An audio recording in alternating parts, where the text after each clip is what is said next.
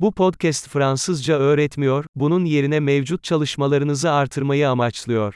Dil öğrenmenin önemli bir bileşeni, beyninizi büyük miktarlarda dile maruz bırakmaktır ve bu podcast'in basit amacı da budur.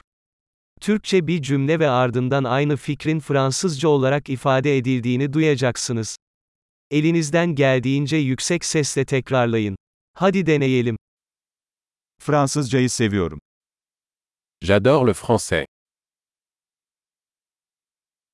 Harika. Zaten anlamış olabileceğiniz gibi, sesi oluşturmak için modern konuşma sentezi teknolojisini kullanıyoruz. Bu, yeni bölümleri hızla yayınlamayı ve pratikten felsefeye ve flört etmeye kadar daha fazla konuyu keşfetmeyi mümkün kılar.